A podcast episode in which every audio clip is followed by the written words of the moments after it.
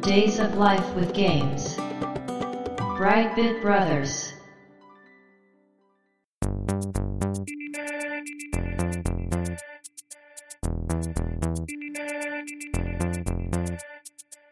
どうも、ワンピー川崎です。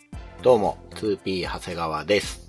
この番組はかつてゲーム少年だったワンピー川崎と 2P 長谷川の2人がゲームにまつわる様々な話題で古きを訪ねて新しきを知る番組です。はい。ということで、ブライトビットブラザーズステージ131です。はい。やっていきましょう。今回のテーマは、続編を作ってほしいゲーム後編です。そうですね。前回ね、うん皆さんに告知して、たくさんコメントお便りいただいたんですが、うんまあ、1回で紹介できないということで、前後編に分けてのそうです。紹介になったんですけども、さらにその間にお便り会を挟んでるということうで、ん。なんかね、うん。変な感じになってしまいましたけと、おど。便り、そうそうそうですけど、まそあ、で もね、続編を作ってほしいゲームの続編をやるっていうのは、まあ、 なるほどねい。いんじゃないでしょうか。うまいこと言ったな。いやーでもなんかこういうことやってると、こう、お便りに頼って楽をする味を覚えてしまうとね、ああ。良くないなと。それはね、まあ、川崎さんだけでしょう。いや、でもなんか楽しいんですよね、やっぱり。うん。 あの楽しい。皆さんそれのは否めない。思い出とかね、うん聞かせていただくというのが非常に面白いので、そうなんです。え我々も楽しいんですけども、うん今回はですね、前回紹介できなかったお便りの方を紹介します。これでね、いただいたもの全てになると思います。はい。はい。では、本編で紹介していきたいと思います。よろしくお願いします。よろしくお願いします。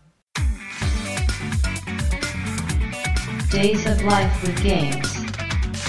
Brightbit Brothers. まずは、黒石さんからいただきました。はい。続編を作ってほしいゲーム1、パロデュースシリーズ。うんハラスメントやコンプライアンスがこんなにも厳しくなった世の中でどこまでの悪ふざけができるのか。どうやってチビンタリカを登場させるのか。はいコナミさんの本気が見てみたいです。かっこもちろんシューティングとしても期待してます。で続編を作ってほしいゲーム2、俺の料理。うんうんうん。 PS で発売されたアナログコントローラー専用ゲーム。両方のアナログスティックをあそこまで使い切ったゲームはないと思っています。今作ると VR になりそうですが、ジョイコンを包丁やフライパンに見立てたり、機能を使い倒すゲームを期待したいです。といただきました。ありがとうございます。ありがとうございます。一つ目がパロデュース。うーうーん。ん、これわかりますね。確かにね、今のね、このご時世作るには非常に危険なゲームですね。うーん。うんうん。どうなんかな、これ。難しいんでしょうかね、やっぱり。でもな、出てほしいですけどね、確かにな。うん。いつから出てないんだろう。まあだいぶ出てないでしょうね、これ。まあこのコナミの本気が見てみたいっていうのがね、そこまでリスクを犯してやるか なっていうね。まあちょっとシューティング自体がね、まあ確かにね。特に横集はあんまり今作られるイメージがないから、まあだからその比重としてパロディの方に比重を置いて、うんうん、うん。まあシューティングはこの誰でもクリアできるぐらいの感じでもいいんじゃないですか、もうん。まあでもパロデュースだったら縦集になったって構わないですもんう。ね。まあ確かにね。うん。確かにそうですね。行ったり来たりしてほしい。何でもありですもんうね。ん。確かにね。うん。それがね、いいとこですからね。で、もう一つが、俺の料理ね。はい。これは、プレステ遊んでた方なら覚えてる人多いんじゃないかな。そう、覚えてるんですけど、やったことないんですよ。ああ、そう。うん。いや、これはね、良かったんですよ、当時。うんうんうんアナログコントローラーがうん。出た時に、まあ、作られたゲームなんですよね。うーん。はアナログスティックっていうのはこういうことができるんだよという見本としてね、あ、はあはあ。作られたようなゲームだったり、だからほら、任天堂が Wii 作った時にうん Wii スポーツ作ったみたいな、あんな感じ。はい。なるほど。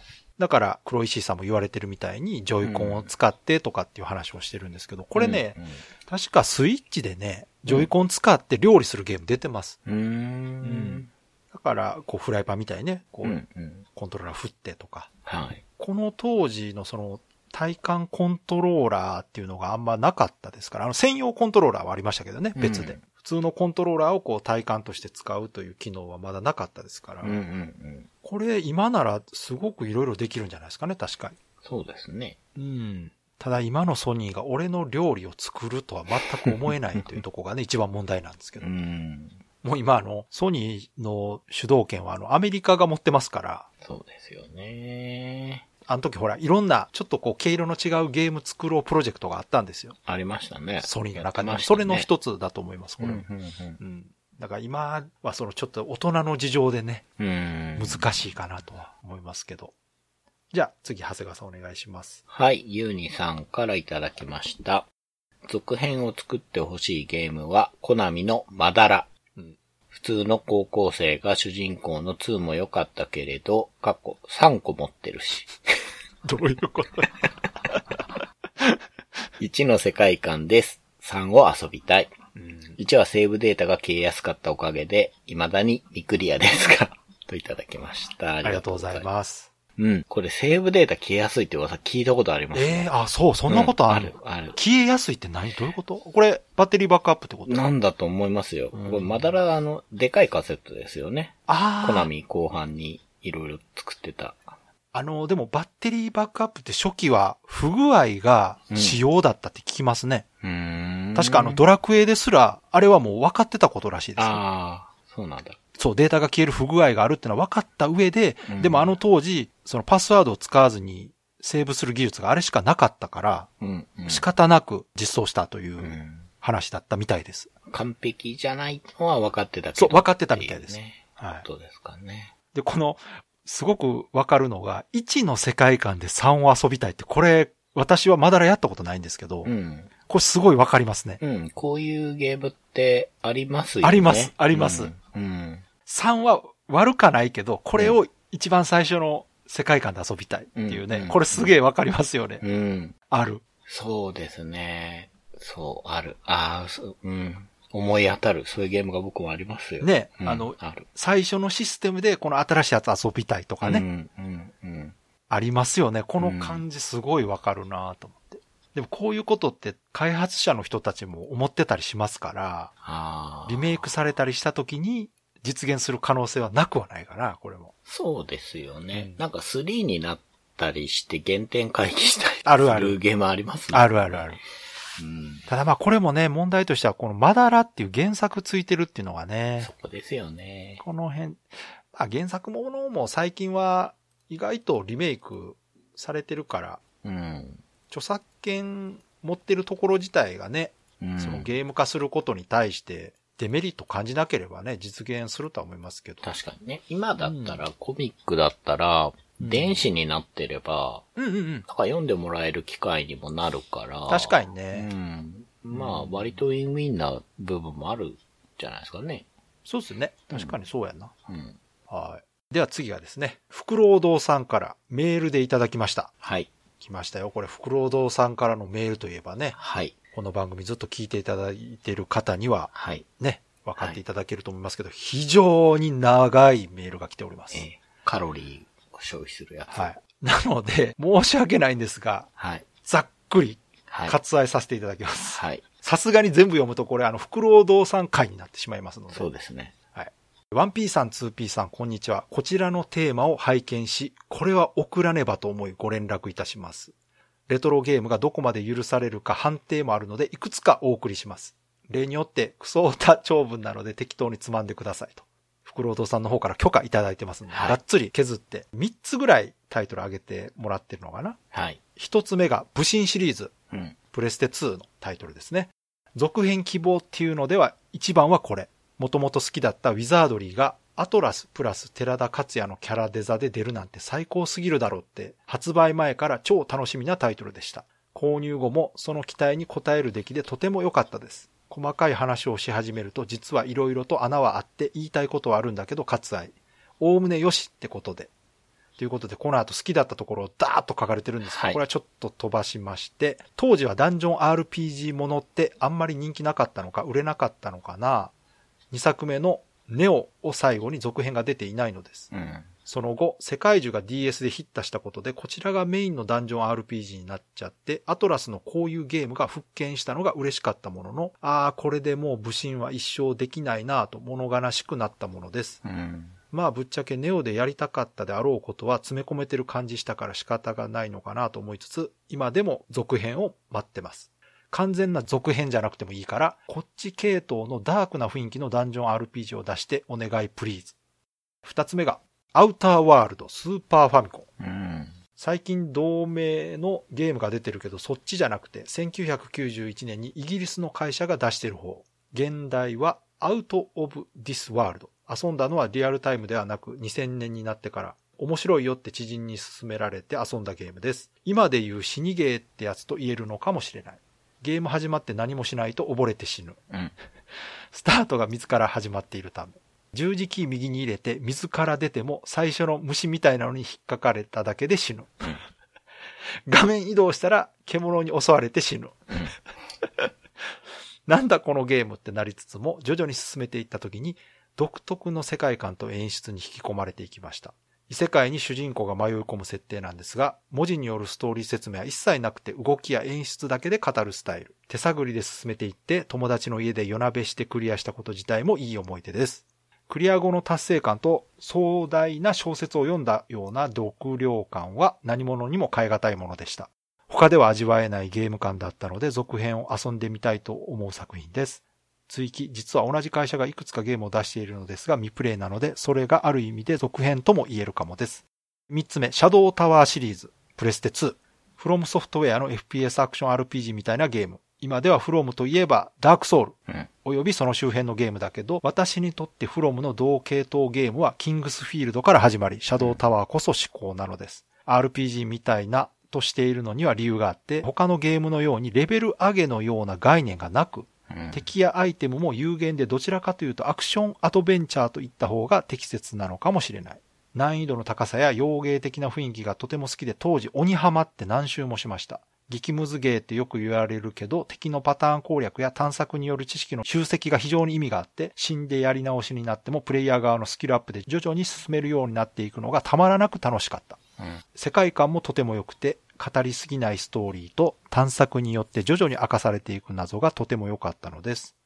デモンズ系が流行っちゃったせいでもう絶対出ないであろうからこそ、ここに挙げたかった作品です。四つ目はその他にも、クズのハライド、スパイクアウト、キラーセブンなど、枚挙にいとまがないのだけれど、団長の思い出上記3作品を選びますです。以上長文失礼しました。といただきました。はい。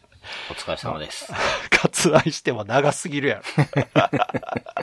ということで、3つ選んでくれましたけども、武神シリーズははい長谷川さんご存知ですか、はい、知ってます、これは。もう説明はね、うん。クロードさんがメールの中で、お便りの中でしてくれてるので、まあうん割愛しますけど、まあ、ウィザードリーの流れを組む 3D ダンジョン RPG ということでね。はい。これでも、なくはないと思うけどな、これもな。いつ出してもいいし。うん。ね、別に時代関係ないし、ポコッと出てもおかしくないのかなと思うけど。ね。ちょっとこう、アトラスが味変したいというかね。うん。やっぱりペルソナ以降そっちの路線が強くなってはいるからう、んうんうん。今出してもね、いいとは思いますけどね。それこそ、こう、ダークソウルが流行ってるから、そうそうそこう、重たいそういうダークファンタジーっていうのもう。、そうね。悪くないですし。あとだから、プラットフォーム変えて、ね、スマホでも遊べるゲームですからね、3D ダンジョンだとね。うんうんうんうん手軽にちょこちょこっとウィザードリーなんかは遊べる感じですけど。そうですよね。それこそ、世界中で、こう、うん取り入れたノウハウみたいのも入れてね、ダークファンタジーで、そうですダねン。ジョン RPG やっても面白いんじゃないですかねね。。まあだから確かに言われてるみたいにダークな雰囲気のダンジョン RPG が遊びたいって言われてますからうんうんうん、今はチャンスかもね、確かに。うん。うんダークソウル売れてるしう。んで、2番目がアウターワールド。はい。これも好きな人好きですよね。うん。うん。まあ、これはでもマニアックだけど、これ今続編出たら普通のホー。ラーアドベンチャーゲームになりそうじゃないですか。そうですね。ねやっぱりこう、当時だったからっていうのそは。うそうそうそう。はい。今出るとあの、バイオハザードビレッジみたいなあんな感じになりそうですよね、もう完全にあねあ。ー、確かに。まあ、SF だから、ああ、そうかそう何かで。したっけデッドスペースとか。うんなるほどまあでもあれも、あれ船内だけか。でも、ままああ、だだかかららそのあっち路線ですよね。そううそう。で、グラフィックはもうああなるじゃないですうか、んうん今でやるとね。だから、アウターワールドの流れを組むゲーム自体はたくさん出てはいるけど、ん。多分、福労堂さんが望んでる続編というのはそういうものじゃないでしょうね。まあまあ、やっぱり、こう、アウターワールド自体のインパクトがすごかったんでしょうね。うんうんうんうんまあだからこれを仮に続編作るとするとなかなか難しそうですね。この雰囲気を残しつつ今に落とし込むというのはね。そうですよね。ななんだろう、こうプリンス・オブ・ペルシャ系っていうイメージがあるんですよ。なるほど。うん。あれも確かにあれを今作るとどうなるかっていう、あれもそうそう当時ならではですもんね。そうそう。いや、実際うん PS2 でいくつか出てたんですけあそど、っかうんやっぱり当時ほどのインパクトはね。そうですよね。あの当時にあれだけヌルヌルするうん。キャラクターが動いてたっていうところもありますしそうね。そう。そんで、語らない演出、そうね。そうそうそう。う。うん。あの時代っていうのもありますもんね、やっぱりね。うん。で、三つ目がシャドウタワーシリーズね。はい。これはありだと思うな。うん。い完全にダークソウルの流れでこっち出してもいいと思うけどや、僕ね、な。うん。キングスフィールドとかシャドウタワー、全然知らないんですよ、実は。ああ、そうなんですかう。んだけど、うんやっ。ぱりキングスフィールドは本当に好きな人がいいるんや、すごかったですよ、あれなはっ。ていうイメージがありますね。うんうんうんうんうん。まあ、だから、フロムが出してないけど、シャドウタワーっぽいゲームは結構出てますよ。うん。あの、幼芸とかだよね。うん。うん。いや、でもね、はい。急にポッて出す可能性ありそうですけどね。まあね。好きな人がいることはもう重々承知してるんまだあろうから。まあ、そうそう。ただね、やっぱその、最近のフロムのタイトルの出し方見てると、うん。なかなか余裕のある出し方してないんですよね。うん。うん、やっぱり確実にちゃんとしたものを作って売っていこうというのが見えるんで、まあ確かにカプコンだったらね、ああ。ポコッと出しそうな気がするんですけど。やりそうやりそうそうそうそう確かに。まあでもそう。う、ん。どうだろう。フロムって、うんやっぱりダークソウル以降、うん。なんか技術力がすごい上がってるというか、やっぱりうん優秀な人が集まってるような気がするんでいすよ、ねや、フロムはもともとね、プログラム技術高い会社だったんですうよ。ん。だからキングスフィールドも良かったんですそけうどで。すね。でもやっぱりこう、あそこで働きたいって人は確実にあ、増もえちろん。てるだろうからうん、うんうんなんかね、ちょっと LINE が増えて、そうですね。そそうういうのそやってくれたらなと思う。そうそう。だから今ね。ね、その、うんエルデンリング売れて、そうそうそう。それによっめってちゃこう。売れてるもんな。だから、あの流れでいけば全然このシリーズ復活してもおかしくないですもんね。ね。うん。雰囲気一緒ですからね。だっ結て構今、こう、会社大きくできる時っていう感じがそうでしすてね。るんですけど。うんうんはい。では、次、長谷川さんお願いします。はい。コッシーさんからいただきました。続編を作ってほしいゲーム、鈴木爆発です。うん。主演の女優さんがこのゲームをプレイした極楽とんぼ加藤浩二の後の奥さんという話は有名で すが、パズルを解くゲームとして普通に面白いですし、シュールな世界観も良いと思います。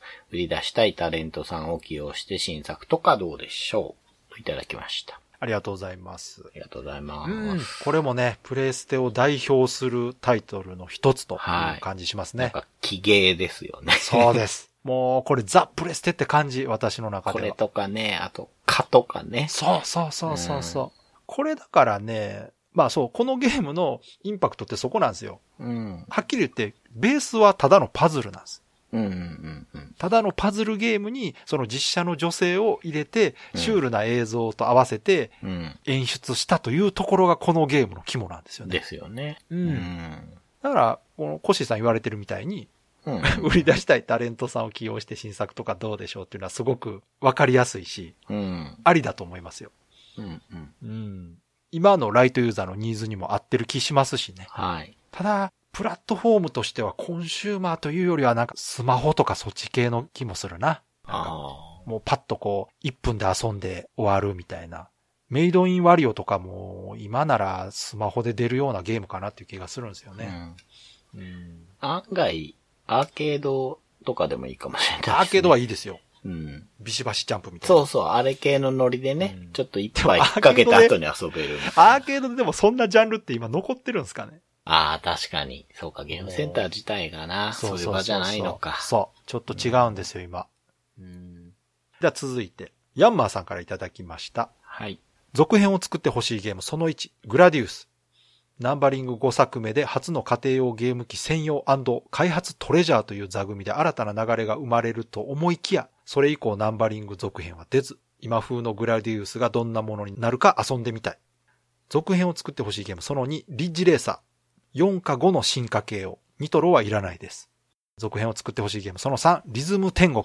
全国民が新作を待って。 トいただきました。ありがとうございます。ありがとうございます。はい、もうこれ3つともわかるな。う。うんん。まあ、グラディウスはね、これはもう、はっきり言って、シューティングが流行る流行らん関係なく、コナミはもう義務として出したらいいんちゃうかなと思うんですけどね。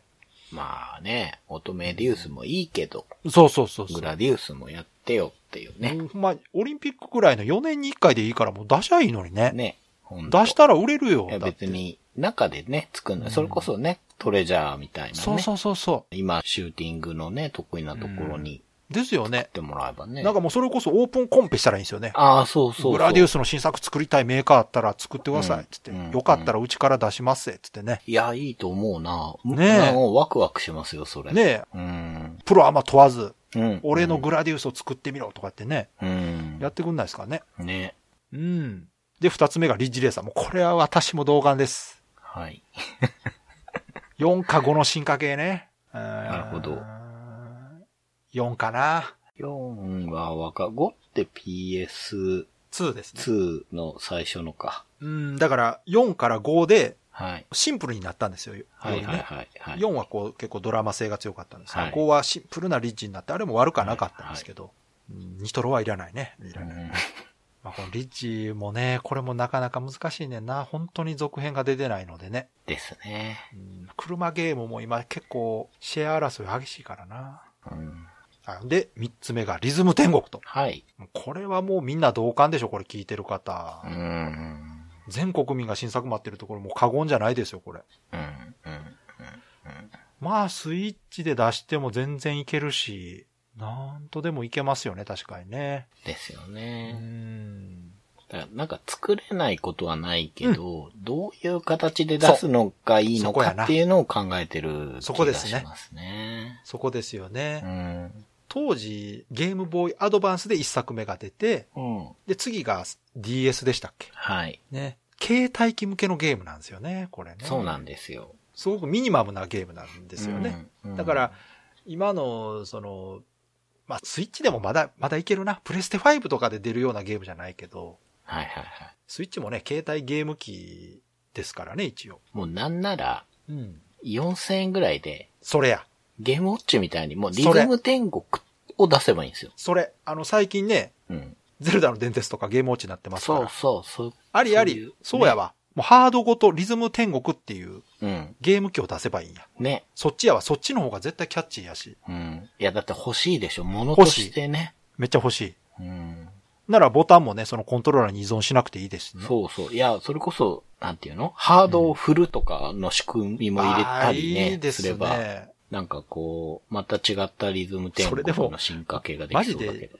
任天堂やってそうやな、そういうことな。なんねか段ボールとか作ってるし。そうだ。ね 本当怖いですよね。本当突然ダイレクトでリズム天国ポンって出てきても全然不思議じゃないですからね。川崎さん言ってましたけど、あの段ボールもね、うん。言ったらロボットの進化系かもしれないですよそね、うファそうミそコうンそのう。ね。そう。 そう考えあればねんなもんだって誰も考えへんでしょ、今の時代しになね。い。段ボールでロボット作って動かすってね。うんいや、すごいよ、本当、ううんまんあ、だから、リズム天国はいつ出てもおかしくない。ですね。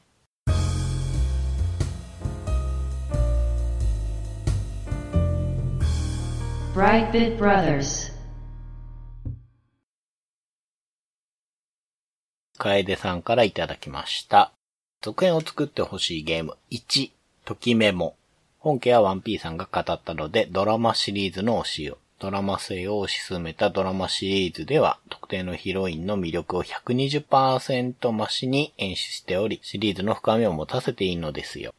惜しむべきは3以降作られなかったんですよね。続編を作ってほしいゲームに、ブランディッシュ。ファルコムが世に新機種 PC が出たタイミングで新機種にチャレンジした作品を作ったゲーム。ジャンルは ARPG で強敵はもちろん謎解きや一撃死の罠と最後まで気を抜けないバランスの一品 PSP でワンリメイクが出た時は続きを期待したんですが、続編を作ってほしいゲーム3、インフィニティシリーズ。今はなきキッドのアドベンチャーゲームですね。知名度はギャルゲの皮をかぶったエバーセブンティーンかな。ネタバレで内容言えないのが歯がゆすぎる。まずは女の子に拒否せず攻略見ずにやってみてください。記憶消してやり直したいゲーム筆頭です。とはいえ、人選ぶのは否定できない。続編を作ってほしいゲーム番外編、コンパイル。ぷよぷよでおなじみですが、他にも作っており、かっこ知名度低いけど、がディスクステーションです。ミニゲーム集のようなもので、中に RPG、シューティング、パズル等々入っており、合計100超えてたんじゃくらい。問題はプロジェクトエッグぐらいしか遊ぶ手段がないのが、といただきました。ありがとうございますあ。りがとうございまはい、もう、ここでね、うん楓さんが書いてくれたんで、言いますけど、す。はい。私が続編作ってほしいのは、ときメモです。まあそうですよね。もうこれ一択。ううんん。まあ、もう出ないのは分かってるんですが。これちなみにドラマシリーズって、うんこう、やっぱりあるのがうん。嬉しいもんなんですかなんかこう、うんうんうん3って、うん。ちょっとなっていう意見があったけど、はいそれでもやっぱドラマシリーズとかで、こう掘り下げていくとキャラクター魅力的だな、みたいになるんですかうん、これどうでしょうね。3はドラマシリーズ出てないんですよ。あ、そうなんだ。うん。これだから多分3以降じゃなくて2以降だと思うんですけど、うんうんうんこれでもね、やっぱりキャラクターもののスピンオフということですから、うん。それはあった方がいいですよ。うんそのゲーム中以外でさらにそのキャラクター掘り下げたエピソードが見られるという意味では、うんうんドラマシリーズはすごく貴重ですし、ただやっぱ中身が伴ってこそですよ。うん、そうですね。そうそう。その中身がよりそのやっぱキャラクターの魅力を高める内容だからこそ面白いわけですよ。変なその意外性とかいらないわけです よ。だからね、私はまあ本編のときメモの続編が当然欲しいんですけど、うん。それに付随する、まあ、ドラマシリーズなりう、んスピンオフ作品っていうのはあればあるほど私は嬉しいですけどうね。ん。こう女性向けの方が新作出たじゃないですか。そうなんですよ。ねだからあれは、やっぱりその内部事情もいろいろありまして、うん。あれ、女性プロデューサーなんですよね。うん、で、ガールサイドシリーズに関わってる方がずっといらっしゃるので、はいはい。出るんですよ。その人たちは、こう、男性向けの方は作ってくれないんですかね。無理だと思いますうね。ん。うん、やっぱり。だからそこなんです。作りたい人がいてこそ続編って作られるんで、うん。欲しい人がいて作りたい人がいないとうん出ないんですよ、やっぱり。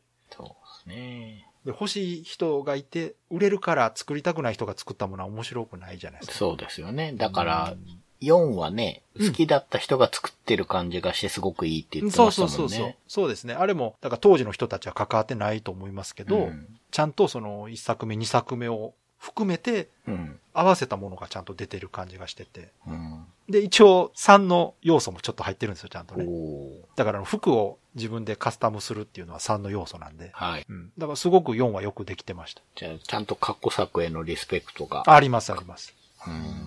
まあでも、その仕組みでまたそうですね。出ることもいやなくほんはとないんじゃないですかね。本当ね、今のそのトゥーン技術というかそのうん 2D に見える技術、まあライブ確かに 2D でもいいけど、うん。ああいうので動くキャラクターが見たいですけどうね。ん。うんはい、で、二つ目がブランディッシュ。ブランディッシュね。うん人気ありますもんね。そうですね。これ。もやっぱファルコムの中ではね、うん。うんすごく人気のあるタイトルで、これもでも出そうですけどね。なんかファルコムは、やっぱ自社のタイトルを、うんこう変に増やさないというか、一そう個そうそ一う個大事にする感じあるんで、なでくねはなさそう。前あの、ファルコムの会社の紹介した時に、うん。そんなに大きい会社じゃないじゃないですか。うんうんうんだからやっぱプロジェクトラインが取れないんだと思うんですよね。ああ、確かにね。ただ、もしかしたらその違う会社がブランディッシュ作らせてくれって言えば、ファルコンもはいはい OK 出すはずなんですよ。確かに。うん。あの、そういう商売していくみたいな話してたじゃないですか。そうですね。うんそうですね。だからむしろその、インディーのファンの人がね、うんうん。ブランディィッシュみたいなゲーム作りましたって言ってうん、こう、プレゼンしたら実現する可能性はあると思いますけどね。ね全然。うん。ちゃんとね、熱意があるうんものが来れば。ありそう、うんライセンス商売するって言ってましたもんね。言ってましたね。っていうか、うんこう、結構スチームとかでね、そうそそうう。いうのするのは早かったですもんね、ファルコそンうって。そうそう。だから、なくはないかな、これ。うんで、この三つ目も、インフィニティシリーズ、これもなくはないねんな。アドベンチャーやしな。うんテキストアドベンチャーゲームやから、はいは全然、まあ、予算的な部分でも、い。うん。時代的にも全く出せると思う。作りたい人いれば。うん。もうシナリオとイラストレーターで勝負するゲームですから。ですよね。だからこう、本当に特にシナリオの人のうん。才能がすごく出るじゃないですか、アドベンチャーって。そう。だから、このシリーズ担当してたシナリオの人が、やる気になったら出ますよ、これ。うーん。またやるか、つってうん下手したらなんか違うとこで出してるかもしれないですね。同じような、この、こはいのはい正式なこのシリーズじゃないにしても、うん。もしかしたら関係者の方が出したものがあるかも。うん。で、最後がコンパイルね。 コンパイルは無理ちゃうかな。もこうれメはーね。カーが、ちょっと立場的にね、うん。もう会社が残ってるのかどうかみたいな状況やから。うんねえ、な、もうここもその、ゲームの売り上げとか関係なく、会社が傾いたというとこですから。そうですよね。コンパイルその代表って感じがしますよそねう。なんか本ぷ当ねよぷよで儲かってたのになって、まあ経営が失敗したというタイプのね、うん会社ですけど。では次はですね、甲賀ひかるさんからいただきました。続編を作ってほしいゲーム。特に熱望するものがないですね。新規のゲームにはまだワクワクできますが、年のせいでしょうかね。最近のリメイクだらけが嫌じゃないんですけど、ちょっと多すぎかなって思っちゃいますし、続編が必ずしもいい作品になるわけじゃないので、もちろん作らないことにはいいものは生まれないのも分かってます。PC エンジンミニの2は出てほしいです。といただきました。ありがとうございありまがすと。うございます。まあ、こういう意見もありますよね。うん。もう前出たもので満足してると。そうそうそううんそう。で、シリーズものとかリメイクが多いからもういいかなという気持ちもわかります。うん綺麗に終わったね、うん作品とかっていうのは、こう、変に続きが出るくらいだったらもうそのまわかまるでいてくれめっちゃわかる。ありますよね。ん。うん。 PC エンジンミニの2は出てほしい。まあ、これもわかる。うん。うんこれでもね、その、スタンスとしてね、そのはい私も原作尊重派なんですよ、どっちかとはいういとね。はい。でも、続編も出ていいんですよ。うん。で、続編が好みに合わなかったら別に原作があるわけですから。。そうそうそうん。う。原作が消滅するわけじゃないですかそらうね。そうそうそう。ああ、やっぱり俺はこっちの方が好きだなっていう部う分、んそれでいいわけで。う。うん。だからもうリメイクなり続編なりはもうどんどん出るのは全然構わないんですよ。自分がどこまで好きかっていうだけの話ですから。ただ、望むべくは続編もさらに面白いものとそうですね。いうものが出たらもう最高に幸せですよね、やっぱね。うん。んそうそう。だから、はい。ね、ちょこちょこ言ってるけど、それを作りたい人たちが作ってくれればね、うん。乗っかれるというかね。そうですよねこう、売れるからとか、うん。まあ、とりあえず最低限の儲けは出るからやっとくかみたいなの。うん。だとちょっと悲しいけど。そう。わかる。だから、多分、甲賀さんがイメージしてるのはそっちだと思うんですよね。うん。うな、んそういうものもね、本当になくはない。リメイクしたはいいけど、もううん全然挙動とかおかしいみたいなのそうもそうね、そうそうありますからもうね。本当に、ただ単に作り直しただけとかうね。ん。それならもうベタ移植の方がマシやっていうものありますからね。うん。まあ、このあたりはやっぱりこう作る側の気持ちとか、まうあん、事情があるんでしょうね。いろいろねう。ん予算なり、期間なり、いろいろね、うんあると思うんですけど。まあ、でも、元があるものを、続きを作るならば、やっぱりちゃんとね、はい。元のファンが喜べるものを出してほしいというのはね、やっぱ最低限の希望ですから。はい。じゃあ、次、長谷川さんお願いします。はい。デイタンさんからいただきました。期待の続編浮かばず遅くなりましたが、ER カンフ。お続編というかリメイクしてほしいですね。今主流の格闘ゲームの異種格闘ではなく、純粋にカンフーをやって、トンファー使いの敵とかと戦いたいですね。うんシフというカンフーゲームも気になります。僕らはやっぱりジャッキーでしょ。といただきました。ありがとうございます。ありがとうございやーますここでまさかの ER カンフ来ましたねう。ーん。これも確かに、うん。続編だろうがリメイクだろうが、ああはならないでしょうね、多分。ならない。もうならない。ね、多分、もうちょっとリアルなキャラがこう戦うという感じに。でもわかる、このね、格ゲーじゃないっていうのはわかります。そうなんですよね。うん格ゲーじゃないんですよね。リアルカンフ。フーはアクションゲームでしたからね。うん。うん。そうそう。で、例えられてるこのシーフーってやつは、はい。すごいいいゲームですよ。はもうこれあの、我々大好きなあの、香港映画をゲーム化したってやつ。これシーフーってあれよくほら、香港映画でシーフーシーフーって、うんうん師匠のこと言うでしょ。あ。あれです、あれ。ね。うん漢字で書いたら、教師の死に、父って書いてシーフーかな。うん。それこそジャッキーの映画で、なんか、そうそう。よく言ってますよ言っね。てます。そばシしーにフ向ー、シかーって。フーってやたらと言ってますよ ね。覚えたい。うん。だから、すごく言ってるのはわかりますよ。はい武器持った敵と戦いたいとか。うん。これはでもありかもな。ER カンフーのリメイクって言って、これパッと出たらちょっと面白いもんな。そうですね。うん。まあ、ER カンフーもね、うん。どっかで取り上げるかなと思うんですけど、やっぱうん、格ゲーと一番違うなーっていうか、格ゲーに慣れてないっていうと言い方あれですけど、うん。敵も、うん。こっちも、うん。一発のうんうん。ヒットポイントの減りがイコールなんですよ、あのゲーム。ああ、そっかそっか。そう。あの、必殺技とか大とか中とかって概念がないんで、そうね。なんで、なんていうかな、すごいその分、こう、腕の差になるんですよね。あの、じりじり間合いとってそうそ、う大事に一発当てるっていうゲームね。 そう。うんだから、そのまんまやると、こう、武士道ブレードみたいな 感じになるかもしれないですね。そうね。空手家にもちょっと近い。ああー、そうですね。うん、こう、でもそういう本当に、うん。間合いが大事で、一発が重いみたいなうん、ヒリヒリしたゲームとかにすると、うん。いいかな。そうですね。うん、その ER カンフを再現するならそこですね。そうですね。単に今の格ゲーにしたらもう格闘ゲームですからね、ただの。うん、そうそうそう。そしてまあ、僕らはやっぱりジャッキーでしょっていうね、ここで世代がわかりますよね、やっぱね。はい、そうですね。我々が扱っているこの80年、90年はもうジャッキーですからね。うん。うん、やっぱり。カンフーで戦う人といえばジャッキでー。で、この前の70年まで行くと、ブルース・リーになるんでですすよね。ね、うんうんうんはい、では、続いて、滝沢正和さんからいただきました。はい。続編を作って欲しかったゲーム。うんいろんな歯車が噛み合って、当時のモヤモヤした感情が蘇っちゃいました。僕はシャイニングザ・ダークネスが大好きだったんです。3D ダンジョンのあのゲームの続編がやりたかったんです。なんで、なんでタクティクスなシャイニングホースになっちゃ ったのといただきました。ありがあとうりごがざというまごす。ざいます。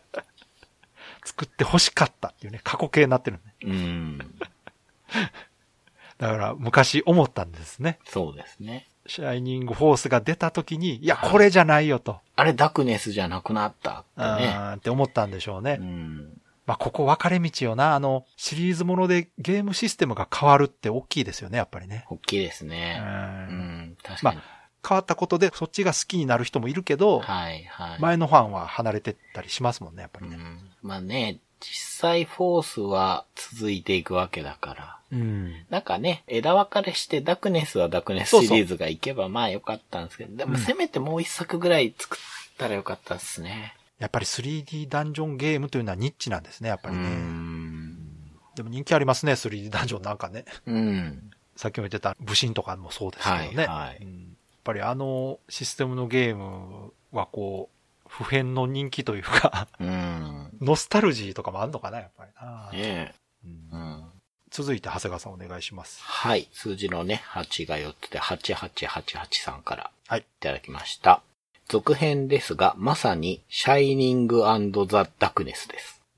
シリーズとしてはシャイニングフォースになりましたが、暗く地味なイメージの 3D ダンジョンを明るくポップなイメージに変えていける作品と思っていました。番組内でも言ってたように、まだまだイメージは変えきれなかったですが、続編を続けていけば可能性はあったかと思っています。といただきました。ありがとうございますあ。りがとうございます。滝沢正和さんに続いてね、はい。シャイニングザ・ダークネスと。なんか、お二人のね、うん。アプローチが全然違うというかね、うこんう、文章の種類が全然違うんですけど、うんまあどちらもすごく好きなんだなっていうのがそうですね。伝わりますね。そのうん、すごく8888さんは、こう、うん期待をしてたというか、こう、可能性を感じてたっていう。この次もっと面白くなりそうっていね、そうそうそう、これ、作った人からしたらすごい嬉しい感想だと思いますね。うんうん。まあその続編が出る出ないって、まあいろんな理由がね、うんあって、うん。まあ当然元のゲームがヒットすれば続編出る可能性は高いと。うん。で、まあ中にはね、売れる売れない関係なく続編が出るものもあるんですけど、はい。基本ね、オリジナル作品とかはやっぱり一作目の評判が良くないとうん。続編を作ろうという話にすらならないんですよね。はい。で、開発者の人はね、当然、その、シリーズ化自体嫌じゃないわけですよ。うん。うん。次は、今回できなかったこういうことしたいとかね。こうしたらもっと面白くなるとかいうアイデアおそらくあるでしょうし、はい。次があればもっといいものできるぞって思ってる開発者の人たくさんいると思うんですけど、そこを超えるにはね、いろいろ大変なんでしょうね、やっぱうね。ん。売り上げと人気というのがないと、もしくは片っぽしかなかったとしたら片っぽが飛び抜けてないとダメなんですよね。ですね。売り上げが悪かったけど、めちゃくちゃ人気あるとかってなれば、うんうんうんうん。続編出たりするんですよね。はい。売り上げ悪かったとしても。うん。で逆に、売り上げがもうめちゃくちゃ良ければ絶対出ますからね。これはもういろんなゲームが実証してますから。うん。当初その一発屋でね、もう出して終わりにしようかなとかって思ってたやろうみたいなタイトルあるじゃないですか。いやありますね。こんなん絶対続編作る気なかったうん、よみたいなね。うんうんもうそれこそさっき名前出たカーとかね。はいはいはカー2出てますからねあい。れ。出てますね、あれね。ね、だからそういうゲームもありますから、こう続編が出ないというにはこう何かしら理由はあるんでしょうけど、今回こう皆さんのね、コメント見てると、どれも出てもおかしくないうん。うん。感じはするんですよ。はい。だから、よっぽどじゃない限りはね、なんか今のこの時代を考えると、結構可能性高いもの多いんじゃないかなという気はしますね。うん。なんか、突然ポコッとこう、え、その続編出るみたいなのありますしね。。ありますね何回も言ってますけど。はい。うん、今回改めてこういうテーマやって、はい。今の時代には意外と現実的な企画だったなという気が、テーマだったなという気、ね、気しますよね。うん。うん。言っとけば、これ実現した時にほら言ってたでって言えますね、うん、確かにね。 うん。うん。ということでね、今回いただいたお便りは以上になります。はい。はい、もうほんとたくさんのお便りありがとうございました。ありがとうございました。今後もあの、こういうテーマ会やっていこうと思いますんでね。うん。うんまあ、ただこう全部紹介するとなると、やっぱ2回ぐらいに分けないと。そうですねダメなんだなとまあ特に今回はね、盛況だったので。そうですうね。んまあ、また次回ね、テーマ会やるときも、はい。たくさんいただけましたらね、はい。 2回3回に分け て。やってもいいかなと思ってますんで、これからもよろしくお願いよしろましす。くお願いします。 Days of Life with Games. Brightbit Brothers. では、そろそろエンディングなんですけども、はい。今回は長谷川さんのレトロゲームプレイレポートの方ありますので、よろしくお願いします。はい。天地を食らう2、諸月孔明伝ですけれども、うん。前回で慶州に来たのかなうん。チリジリになった関羽張飛が戻って、関羽のモードで劉備に会ってというとこまでなんですけど、うんちょっと前回言い忘れたんですけど、うん。千里公でしたっけ関羽の。はい。あれのタイミングだったと思うんですけど、関戸場がああ、そうそう。手に入るんですね。そうですね。あの、で曹操がくれるんですよね。そうそう。ダジャレみたいになったけど、うんこのゲームの関戸場って、ほすごく嬉しくて、う。うん。どういうことかというと、うんうん。えー遊び始めた時のこのゲームへの不満点として僕は、うん移動遅いなと思ってたんです。ほうほうほう。うんそれはフィールドマップの移動ってことはい。んうん。街の中でも外でも、ちょっと歩くの遅いんじゃないって思ってたんですがうんうんうん、関戸場が手に入るとめっちゃ速くなります。えー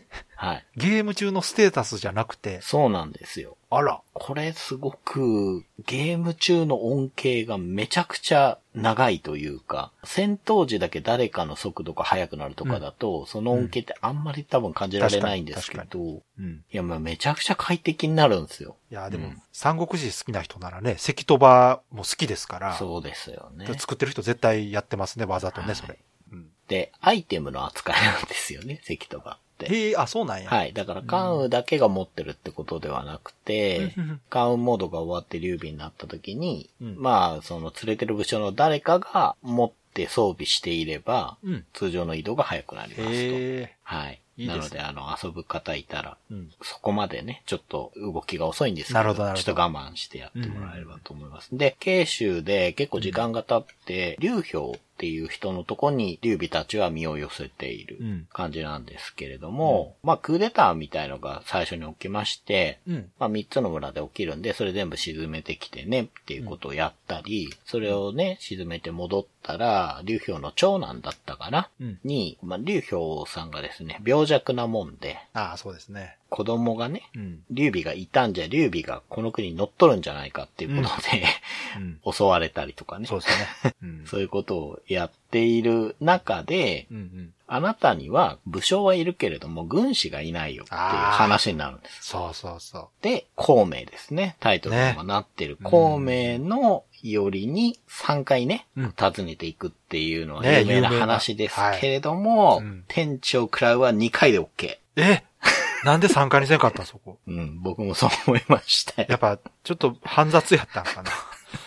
うんまあ最初行くとですね、うん。孔明いなくて、諸葛金、弟がいるんですよ。はいはいはい。で、なんか、なんだかんだやってる時に、うん。深夜っていう城を劉備当てがわれてて、うんうんうんまあ建設中みたいなところでね、ちょっとそれもワクワクして、うん陳東がここで外れてね、軍師に使いやすい、この深夜の復興を仰せ使っておりますみたいな感じにいな くなっちゃうんですけうどんうんう、んそこに諸葛金が来て、兄戻ってきましたよってことでまた訪ねに行くと、うん寝てるんですよ。はいはい。で、これ2回目じゃないですか。そうですね。だから、うん一回城に戻ってもう一回来なきゃって僕は思うわけです。はい。はで、い。やったんですけど、孔明起きないんですよ。おー で、もうどうしていいか全然わかんなくて、はいはどこでフラグ立てんのかなって言ったんですけど、うんもう全くわからず、ここだけ攻略見たんですけど、い。はい。寝てる孔明を調べるってやって、起こしますかっていうこと聞かれるんですよ。うん。で、これでいいえってやると、はい孔明が自分で起きて、あ、失礼しましたと。あお話聞きましょうってことで、なるほど。仲間になる仕組みなんですね。だから3回は行かなくてよかったみたいなんですがそ。う、あ、そうなんや。はい。それはでも三国志してたら、あーこれ3回来なあかんねんなとと思いますよ、思ね。いますよね。 これ思はうね。うん。思う。だって、三国志の中でも一二を争う有名なとこあろじもゃ なういめちゃくちゃね、有名なとこですよね。うん。そうか。まあ、ある意味親切設計ですけどね。確かにそうで。すね。うんはい。で、まあ、孔明も仲間になりましたということで、うんうんただ、いよいよ劉氷さんがもう危ないということで、うん。結果的にね、亡くなってしまうんですけど、うん。で、継いでくれって言われるんだけど、劉備はそれはできませんということで、遺言状を残して亡くなって、ただ、その、劉氷の後を継いだ子供まだ若いしってことで、うん。なんだろうな、軍師なのかなその、まあ実際国を動かしてるような人が、うん。うん。曹操が100万の軍勢で来るってことで、うん。曹操の側に下っちゃうんですよね。はいはい。でも、劉備としては守っていかねばいけないっていうことで、ここで孔明に主人公が変わります。うん。孔明に劉備が曹操からこの国を、この慶州を守ってくれっていうことを言われて、プレイヤーキャラが孔明になる。っなるほど。ていうことで、10万ぐらいだったかな、最初。襲ってくるうんうん。曹操軍と戦ったりしておーいて、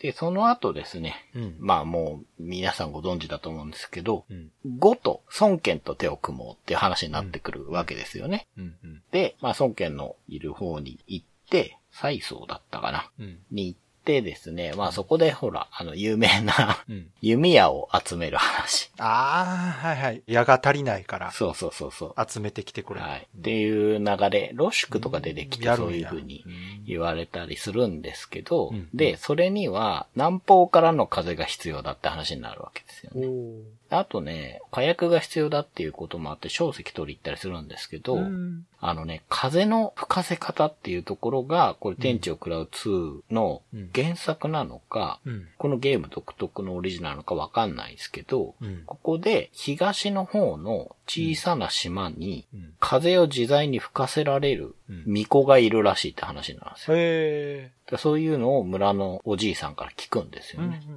で、船でそこまで行くんですけど、うんこれ行く先どこだと思いますえ、もしかして、日本はい。これ山大国行くんですよ。あ、卑弥呼か。そう。これちょっと面白いですようね。ん。うん。うん。なので、邪馬台国に行って、こう鳥居がいっぱいあるような村の中に行くと、まあ、卑弥呼様は今、後ろのね、なるほ大ど、ね。きい山の方に行ったまま帰ってこないんですっていう話になって、そこを探索する。ちょっとすご男いな、女ローみプたレいっな。ぽいな。はい、ことがあって、うんあ、卑弥呼いるじゃんと思って近づいてエンカウントするのが、ヤマタノオロチ。おーおーちゃんと日本神話混ざってきたな。そうなんですよ。うんこう結構面白い流れで、なんか可能性を感じるというかね、今更可能性も何もないんだ けど、結構こういう、なんか妖怪とか出てくる三国志とかも面白いんじゃないかなと思いながらね、遊んでたんですけどう、ん。それで、卑弥呼にですね、巻物を孔明がもらいまして、これで風は吹かせられるようになるっていうことで、この後まあ矢をいっぱい集めなきゃなっていうとこまで今やってます。なるほど。うん。やっとなんかこう、ゲームオリジナルというか、はいはい。ね、ゲームならではの感じになってきましたね。うん。面白いな。特にね、武将は、まあ、ロシクがちょっと入ったけど、うん。まあ、それ以外はあんまり変わらずやってますけどね。難易度も特に難しくないですかああ、でもさすがにね、山賊とかばっかりじゃなくて、うんたまに曹操軍の武将が入った状態の敵が出てくるので、さすがにやっぱ強いんですかそいつらは。はい、うん。オートバトルだけだとちょっと危ないかなっていうとこは出てきますね。うん。うん。なんでちゃんと歯応えはある感じで作られてて、まあ面白いです。本当に。ゴールはどこか分かってるんですかわかんないですね。どこまでやるんですかなね。るほどね。そっか。そっか。うん。だからそれもちょっと楽しみに、そうでどすねこで終わらせるのか。ね、はい三国志ってこう、本とかもね、うん。だいたいどこで終わるかっていうのは、まあ、まちまちなのかな。うんまあ、劉備がなくなるとこまで行くのか、孔明がなくなるとこまでやるのか、わかんないですけどね。結構順調にサクサク進めてます。うん。はい。いや、突然日本に繋がったからびっくりしましたけうど、ん。今後、そういう展開がまたあるのかも楽しみですけど。はい。じゃあ、いつもの告知お願いします。はい。ブライトビットブラザーズでは番組に対するご意見、ご感想、あなたのゲームの思い出やゲームにまつわるエピソードなどお便りお待ちしています。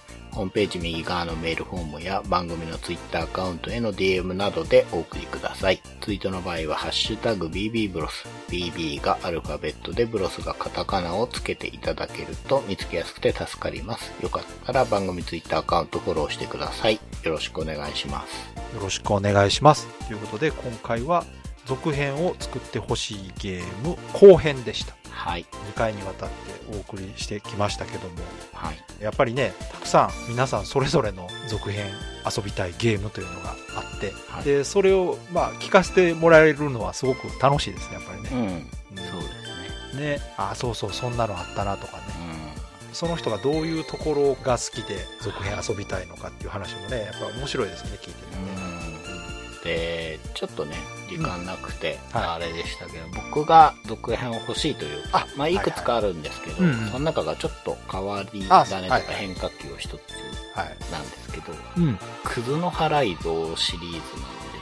ああ、そっか、言ってましたね。はい。で、僕は、これはうん、純粋な続編というよりは、うん。よそのアクション作るのうまい会社に、あアクションゲームとしてーはいはい、出はい、してほしいんですよ。なるほどね鬼武者とかデビルメイクライみたいな方がうん。いいんじゃないかなって、もうロープレイじゃなくて。そう、当時から思ってうん。て、ベヨネッタとかね、そういうので続き出たなるらほどね嬉しいなってうんう思んっでて、も、なんか、むしろありそうじゃないそういう方が今なら。うん、光栄テクモなんて、いろんなメーカーの IP を無双にしたりとかするじゃないですか。そうそうそうそう。うん、全然ありじゃないですかね。うんうんね、やっぱ、もったいないですよ。あれ、続編出わかなるわいのかるはもったいない世界観わかるわるだから。だからその作りたい人がいてそれをアトラスに持ちかける人がいれば実現しそうですけどねはい。うん、だったらいいなと思う。ああいいですねまあ私はね本編でも言いましたけどときめもねうん出てくれたら嬉しいなとは思うんですがまあ出なかったら2と4をまた遊び直すだけですから、はい。うん別にまあ言っちゃいいんですけども、